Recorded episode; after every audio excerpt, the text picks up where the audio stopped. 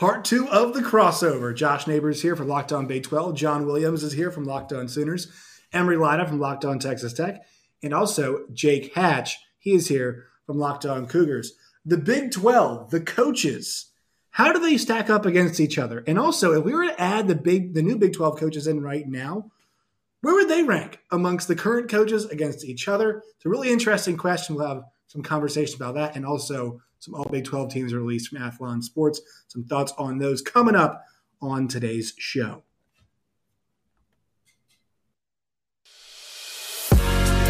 You are Locked On Big 12, your daily podcast on the Big 12 Conference, part of the Locked On Podcast Network. Your team every day. All right, once again, Josh Neighbors here, John Williams here, Emory Lida here, and Jake Hatch is here. Whether you're watching us on YouTube or you are listening to us, uh, whichever way you like to, we're happy to have you. So, last, well, like a couple weeks ago, uh, I talked about the uh, CBS Sports Power Five coach rankings, and I was I hadn't even done part two of that show yet, actually, and so they released their top twenty five rankings. They had three Big Twelve coaches top twenty five. Matt Campbell was twelve, Dave Aranda was eleven, Mike Gundy was number ten. This set of all the Power Five coaches. It got me thinking, you know, about when we do add the new coaches and really like the new coaches we're adding. I mean, there is some heavy hitters here, guys. You think about number one, I think about Luke Fickell, right? That is a coach that has been to a college ball playoff in a program like Cincinnati. It's really and and once again, I've mentioned this a bunch. The effort they put up against Alabama is a lot better than a lot of the efforts that we see from better branded schools against Alabama. Um, one Gus Malzahn has is a coach that has been very close to you know uh, winning the whole damn thing. Uh, did so as a coordinator, right? As uh, for that uh, that Auburn team, and had and, and also has beaten Nick Saban a fair fair amount of times on his in his own right. Correct.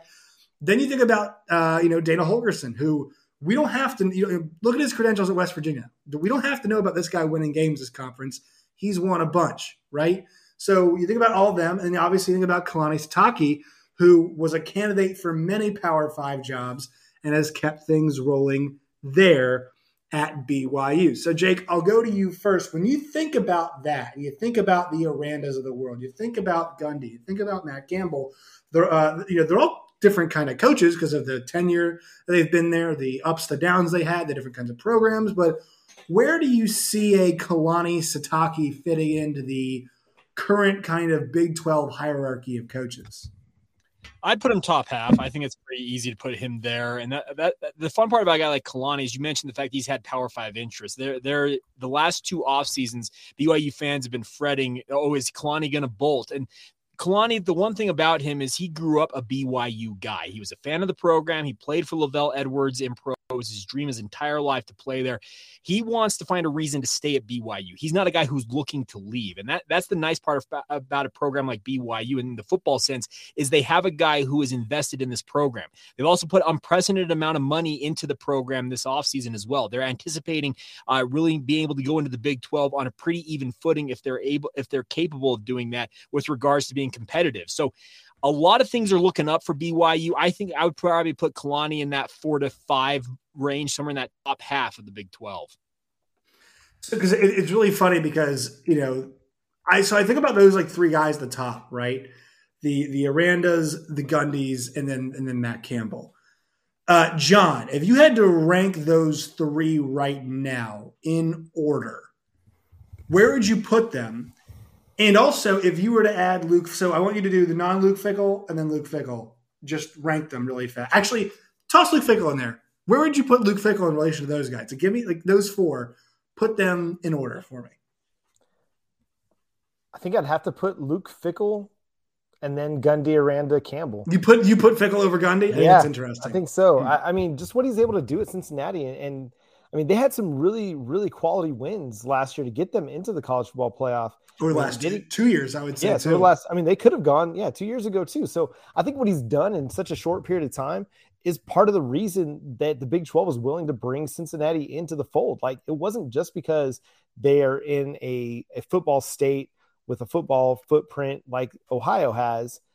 I mean, Cincinnati had to play well on the field as well. They had to have some level of success, and Luke Fickell brought that to Cincinnati. And another guy that's been in line that could have had a, a number of Power Five jobs this year had he wanted to leave, but is going to follow the Bearcats presumably into the Big 12. And I think just his credentials and his success, I think that's what puts him a step above. I mean, the only group of five team to make it into the college football playoff.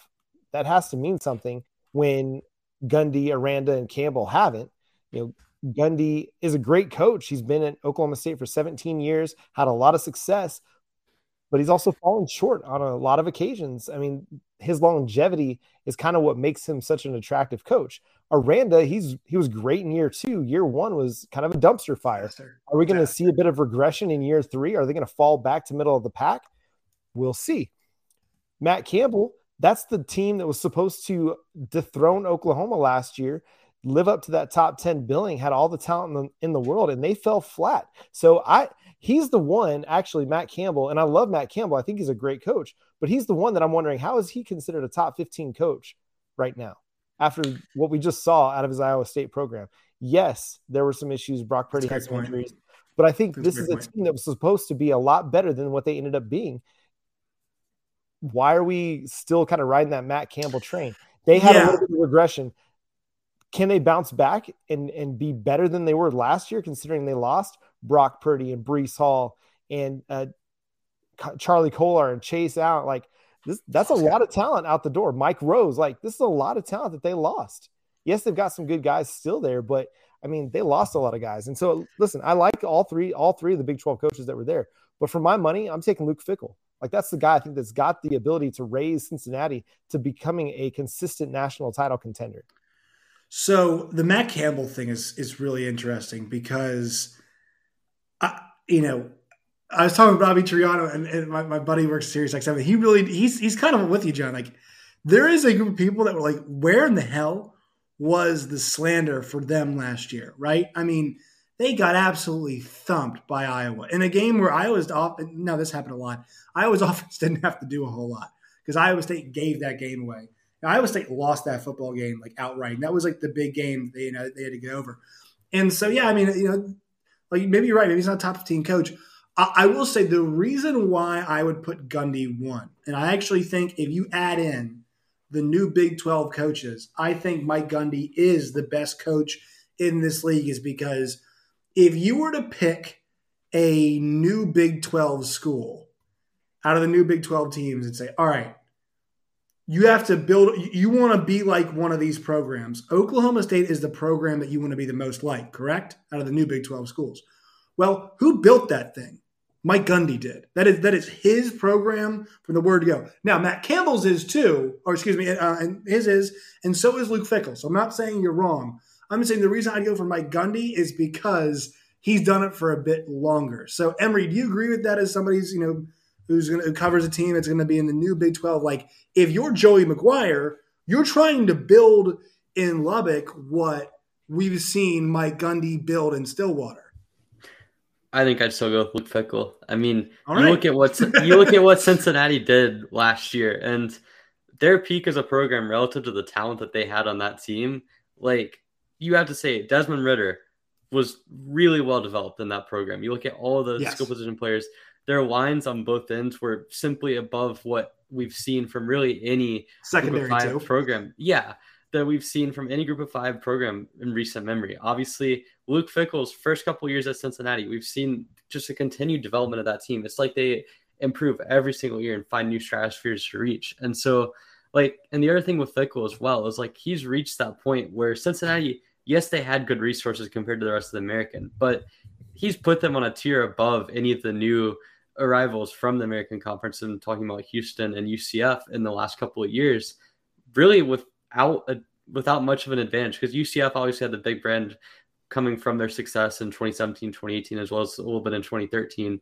And then as you have Houston as well, who's kind of been up in the upper echelon, a group of five teams for the last couple of decades. Like in general, what we've seen Luke Fickell do at Cincinnati is enough to sort of surpass Mike Gundy. And the other thing is, you look at how Mike Gundy's built Oklahoma State, and yes, they have built themselves into a really good program. There's no denying that. But at the same time, you have to look at the fact that prior to last year, Oklahoma State had been on a little bit of a downturn the last the three years previously. And it's not like those teams were untalented. You look at what he did from 2017 to 2019 in particular. Those were three teams that arguably had a lot more talent. I look at 2017, 2017 they came in as a top four team on Sports Illustrated cover, completely underwhelming. You look at what they did in 2018 as well, and they went from a top 25 team in the preseason to unranked and nearly missed out on a bowl game. So like there's so much that Gundy has had where over the years he's had too many stumbles for me to consider him. 2020 was bad coach. too. I mean, I know it was yeah. COVID and everything, but like that team should have been yeah. a lot better than it was. Yeah. So like there's just so many stumbles along the road for Gundy that it's hard for me to say he's the best coach. Aranda, so I'd say among the three existing members behind Fickell, I would go with the um, Aranda and Gundy on the same tier because Aranda does have the kind of lack of experience, lack of proven sustainability. But what we saw last year was incredible.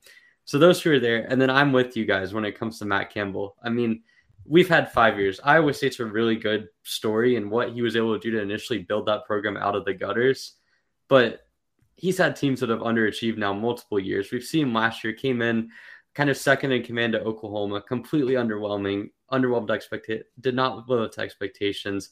We've seen them start slow numerous times now. We see them lose the games they shouldn't. We've seen Brock Purdy regress in that system. I just have no reason to think he's a top 20 coach nationally. And really, I'm debating putting him on a tier closer to the Sonny Dykes of the world than I am. Oh, oh, towards oh. Putting him toward. okay, whoa, hear me out on this. Hear, no, hear me out no. on this. No, okay. no, no. I'm not saying he's as bad as Sonny Dykes. I think there's a clear oh line there. What goodness. I'm saying is Luke, Luke Fickell has built himself in Cincinnati and done way more in three or four years at Cincinnati than what Matt Campbell has been able to do at Iowa State. And again, Iowa State had, came out of the gutters. Respect to Campbell for that. But at some point, you have to see progress as a program, and we simply haven't seen that beyond the baseline level at Iowa State. So he's a good coach, but I'm not sure I would put him in the upper echelon or anywhere near that. Yeah, I mean, like Jake. That's that. That's a take. I like that. Hey, Emory, I, I mad respect, dude. Jake, your thoughts on on all of what we just heard. Okay. I'm a big fan of Matt Campbell, and my introduction to Matt Campbell actually came when he was at Toledo. He brought a Toledo team, and obviously Toledo has been up and down and whatnot, but he brought them, and Jason Candle's done a good job carrying on in his absence at mm, Toledo. Yes. But he brought Toledo to Provo to play BYU, and they played an absolutely epic. I think it was like it was in the both teams were in the 50s. BYU ended up winning the game. Jamaal Williams went for BYU single game record rushing in that game. It was nuts that told me everything I needed to know about Matt Campbell is the dude just knows how to scheme football. That's what I love about him is he will work whatever he needs to to get his teams an advantage. And I think he's done that with uh, Brock Purdy during time at, uh, at Iowa State. Uh, he had some very good teams at Toledo. I'm not going to say he's Sonny Dykes esque. I think he's better than that, but I think that there was there was a lack there there was a lack of the criticism last year for how they kind of underachieved relative to expectations that was a little bit a bit surprising to me. I, I will admit that. Yeah, I think the frustrating quote for me was at, towards the back end of the year when somebody asked him like you know about what they had accomplished as a team, and he's like, "Oh, he's like, we haven't. It's not like we have, you know we still have stuff we accomplished." And like at that point, the best they could do was like eight and four. And he's like, you know, you know, our goals about, about us as people, as it's like, no, you've underachieved. Like you're a five and four team, you've 100 percent underachieved. It, that I didn't love. It's, Butch, Butch Jones got massacred for that approach. Yeah. Yes, he, he did. I, I, work in sports radio, and I one of my hosts. He he always talks about the fact when quote when quotes like that come out, when no matter who it is, whatever sport it is, it's it's always funny because my my host PK, the guy I work with, Patrick Kinahan, he'll always say, "Yes, they're resetting the expectations, but people know what the real expectations were." Yes, you always yes, you always to be like cognizant of that. And look, Mack Brown, I thought Mack Brown actually did a good job being like, yeah, we're not we weren't very good last year. Like, it, it can kind of work either way. Sometimes they're right, sometimes they're wrong for doing so. John, you got something? Well, I just wanted to add just on Kalani Sitake. I, I, he's one. He's a guy I'd probably put in the top twenty. I mean, you look at the guys that you know CBS Sports has in the top twenty, and I mean, if you're looking at Sitake, I mean, I think he's probably a better coach than Pat Fitzgerald. I mean, Northwestern was good, but then they weren't good. Like BYU, yeah, it's Northwestern though. So yeah, like, but they have sustained success at BYU, and they're playing yeah. a tough schedule every single year as an independent. Like this is a guy that knows how to coach. He gets the best out of his team. Recruiting on, honestly like a small pool, a smaller pool than maybe a lot of other schools are recruiting from, and they still achieve, you know, above expectation almost every single year, winning games that most people may not think they're, they're going to be able to win. BYU is going to be a tough team in the Big 12 whenever they, they oh, get yeah. into the into the fold. And I think Sitake is probably a, a, top 20 coach in my in my opinion, easily. Yeah. Uh, okay. love you, by the way. um, just send me one of those legit retro hats. If you guys want to achieve above what you thought was possible, uh, Built Bar, go to built.com today. It's built.com. Use the promo code LOCK15. Plenty of flavors available and not just Built Bar we talk, we talk about here.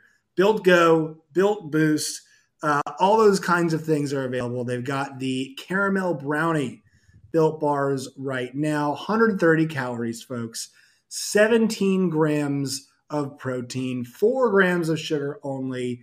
Um, and here's the thing, guys: like you can eat this before workout, after a workout, or for dessert. It, it's multifunctional. Uh, once again, go to built.com. That it's built.com. Use the promo code LOCK15 L O C K E D.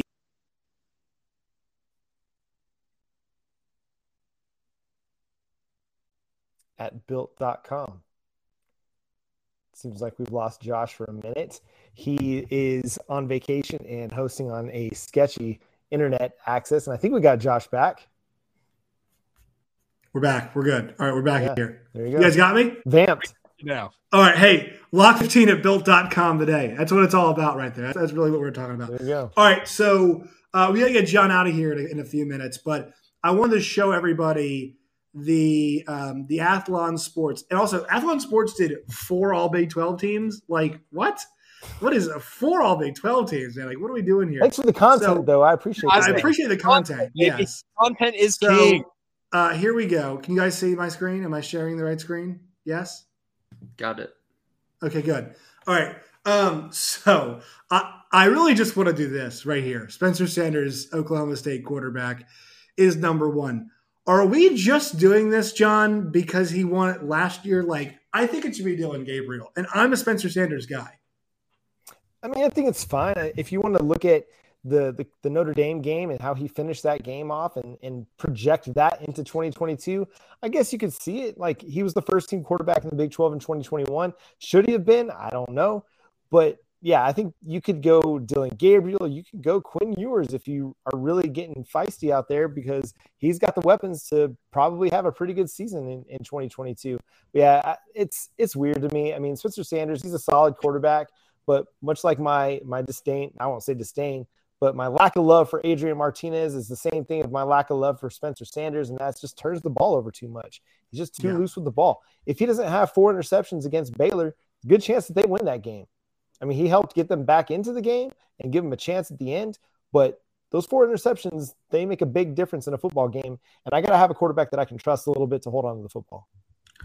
Emory, I have got some bad news for you. There is not one single Texas Tech Red Raider on the first team offense or the first team defense. Is this a travesty? Is this a a problem or is this the right call? Are you going to be a homer? What do you think here?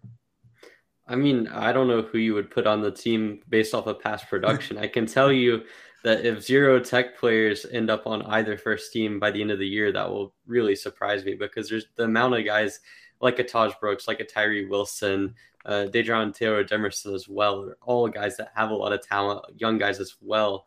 But I mean, just looking at the depth of the conference, it's not really all that surprising because Tech's offensive line is obviously a little bit inexperienced, or at least doesn't have a lot of te- uh, a lot of experience at Tech.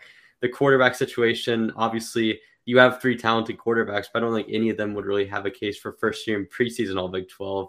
And then just looking at the skill positions, like there's no real guys out there that have both the established past or the outlandish potential. I mean, last year was one thing with like Erik Ezukanma, who I would say if he wasn't on a preseason yes. first team coming into this year would be ridiculous. But I mean, I think it's not the end of the world. But at the same time, I'm putting my hat in the Tyree Wilson case, I think it's going to end up being him as the most likely guy to end up on the first team. Hopefully, there's multiple guys, but certainly, I mean, there's too much talent on this team to not have anyone on the teams at the end of the year. But I can understand coming into the year why you would have nobody there in the first place.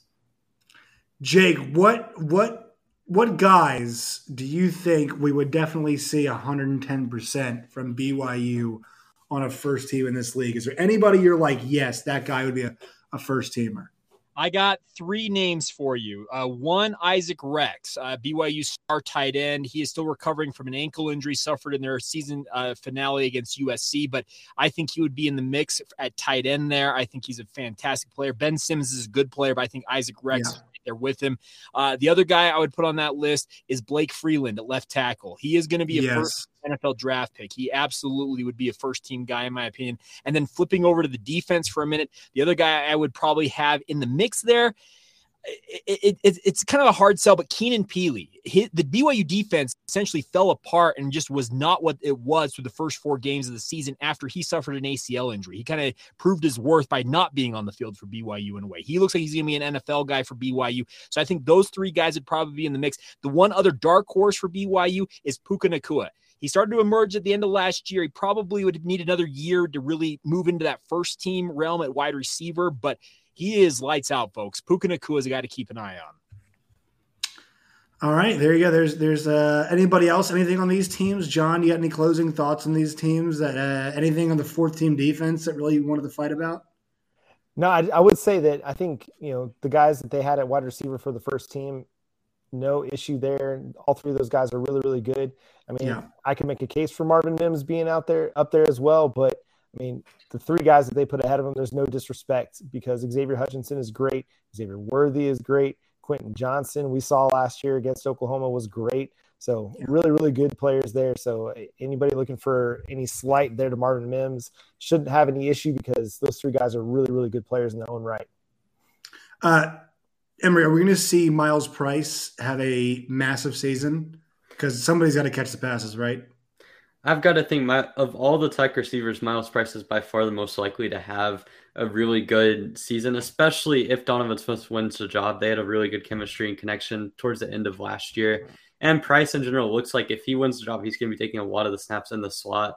Not as much depth on the slot as what you see on the outside. So it wouldn't surprise me if slot if Price had a really good season. But at the same time, I mean, this receiver, the receiving group in the Big 12 was extremely stacked. And uh, one other thing I want to say is I think that it's kind of ridiculous to Spencer Sanders Sanders' first team over Dillon Gabriel because I mean Sanders won it by default last year. Just looking at kind of the lack of talent in the Big 12 from a quarterback standpoint. This year, though, Dillon Gabriel comes after two seasons at UCF and obviously an injury shortened third season where he looked like a really good quarterback, put up over 300 yards a game passing, obviously had a lot of touchdowns, and in general led one of the most high high powered offense. You add in Oklahoma's team and the fact they've got Jeff Lebby calling the plays. I mean, it's kind of strange to me to not have Dillon Gabriel over Spencer Sanders, but it is what it is. I was also part of a panel that put Gerry Bohanon as the second best quarterback in the Big 12. You were, so which I'm, I'm not, forgiving you yet for. I'm not, I'm not, I'm not immune to dumb decisions when it comes to ranking quarterbacks. All right, that will do it for our show today. Uh, time for plugs. Jake, I'll let you go first. Where can people find you and your work and all of its variety?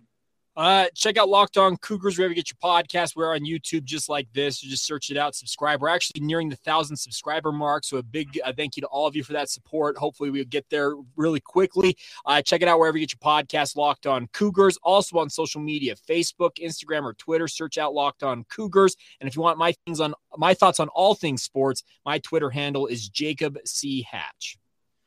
Emory. You can follow the Locked On Texas Tech podcast at Locked On TTU on Twitter, as well as that. You can find us wherever you find your podcast. Also on YouTube, just search it up, just like you would on here. And then if you want to hear my takes on random sports things, you can follow me Eddie Racer 41 on Twitter. Just be careful though. I've had some rough baseball takes lately. Not a big baseball guy, so it's been kind of exposed there. But why are you ripping takes then if you're not a baseball guy? you're just going to expose yourself. Exactly, but hey, it's the college it's the college regionals. I'm I'm just saying college baseball tournament is as good as it gets. So I've been watching lots of like baseball. Five hour, last, like five hour games. Like five hour yeah. games. Like hey, that that Stillwater regional was insane. They, what was it? It was like 145 total runs across yeah. the entire regional. It's crazy. Boombox. Uh, John, where can people find you and your work?